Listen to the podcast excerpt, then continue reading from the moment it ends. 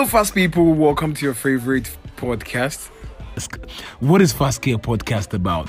Pharst Care Podcast is a subsidiary of the Pharst Care Global Group that um, officiates or sees over the release of um, audio recordings, uh, medical audio recordings to um, Pharst Care users and listeners all across the globe. And so, what is Pharst Care? Pharst Care is your favorite online pharmacy in Ghana that allows you to order for your drugs online, not just drugs, but all your medical supplies. So, the next time you need that drug, just get on the app and request an order for your drug for it to be delivered right to you wherever you are in Ghana.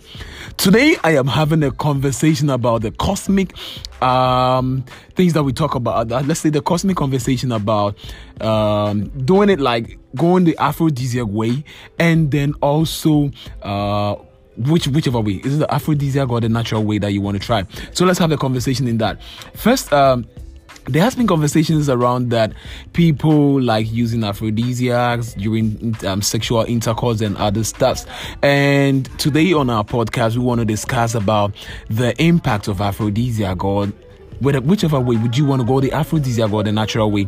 So at the end of the podcast you get to realize that which way is better. Now when we talk about an aphrodisiac it's a substance or a food that increases sexual desire or the arousal performance or pleasure for of a person there are a number of um, reasons why people would like to go in for aphrodisiacs, just probably to improve their sex lives. And men and women have sought aphrodisiacs as agents that um, helps them to arouse. You get to realize that men and women have sought aphrodisiacs as agents that arouse or increase their sexual response or desire. And it's not been like this beginning or this dispensation of time. It's been there since the beginning of time. Aphrodisiacs may well be one thing that crosses all barriers. It has no limit it has no definition. It doesn't have um, a race bound, an ethnic bound, or a culture bound, or an, an age bound. I mean, it runs unanimously through every race.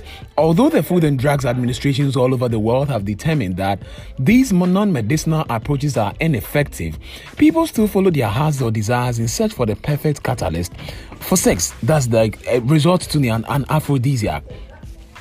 Now, this is a, a, herb which is very common associated with love is ginseng. And some say ginseng is an aphrodisiac because it actually looks like the human body. The word ginseng, like, let me, let me just give you a root. The word ginseng means man's roots. Studies have reported sexual responses in animals who have been given ginseng, but there's no evidence to date of ginseng having any effect on human.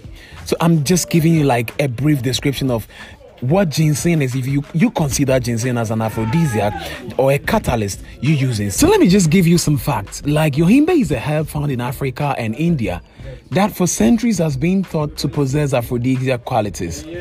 But in its work, it stimulates the nerves and then the centers of in the spine, thereby improving the capacity for erection without increasing um, the sexual enhancement or the excitement. These days, people call certain herbs like Viagra. I know people like use Viagra. Unfortunately, there are side effects to these herbs that people take, which includes anxiety, weakness, overstimulation, paralysis and hallucinations. Sounds like a large price to pay for possibly like thinking of just having sex. Or what do you think? No discussion on aphrodisiac would be complete without the mention of the Spanish fly. I know a couple of people who use this Spanish fly, and just to mention a lot like dragon or the other stuffs. Now, listen, the most legendary of love drugs, but also the most dangerous, is the Spanish fly. Can that cantharides is extracted from dry beetle dung. The most legendary of the love drugs, but also the most dangerous, is the Spanish fly or the cantharides, and is extracted from dried beetle dung. Reported reported sexual excitement after taking Spanish fly stems from its ability to irritate the urogenital tract, causing the rush of blood to the genital area. And that's not the downside. Spanish fly is um Spanish fly is a poison that burns the mouth and throat and can cause urinary infections, scarring of the uh, urethra, and in some rare cases, death. Or let's talk about Ogoin natural. Okra is another reputed vegetable love. Do you all know okra? Rich in magnesium, is a natural relaxant and is also full of iron, folate, zinc, and vitamin B. all nutrients that keep your sex organs healthy and happy.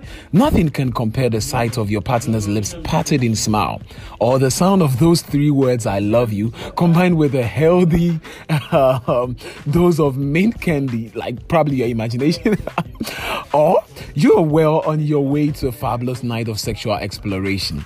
So let me tell you, eh, are you going to go for an aphrodisiac or try the natural way?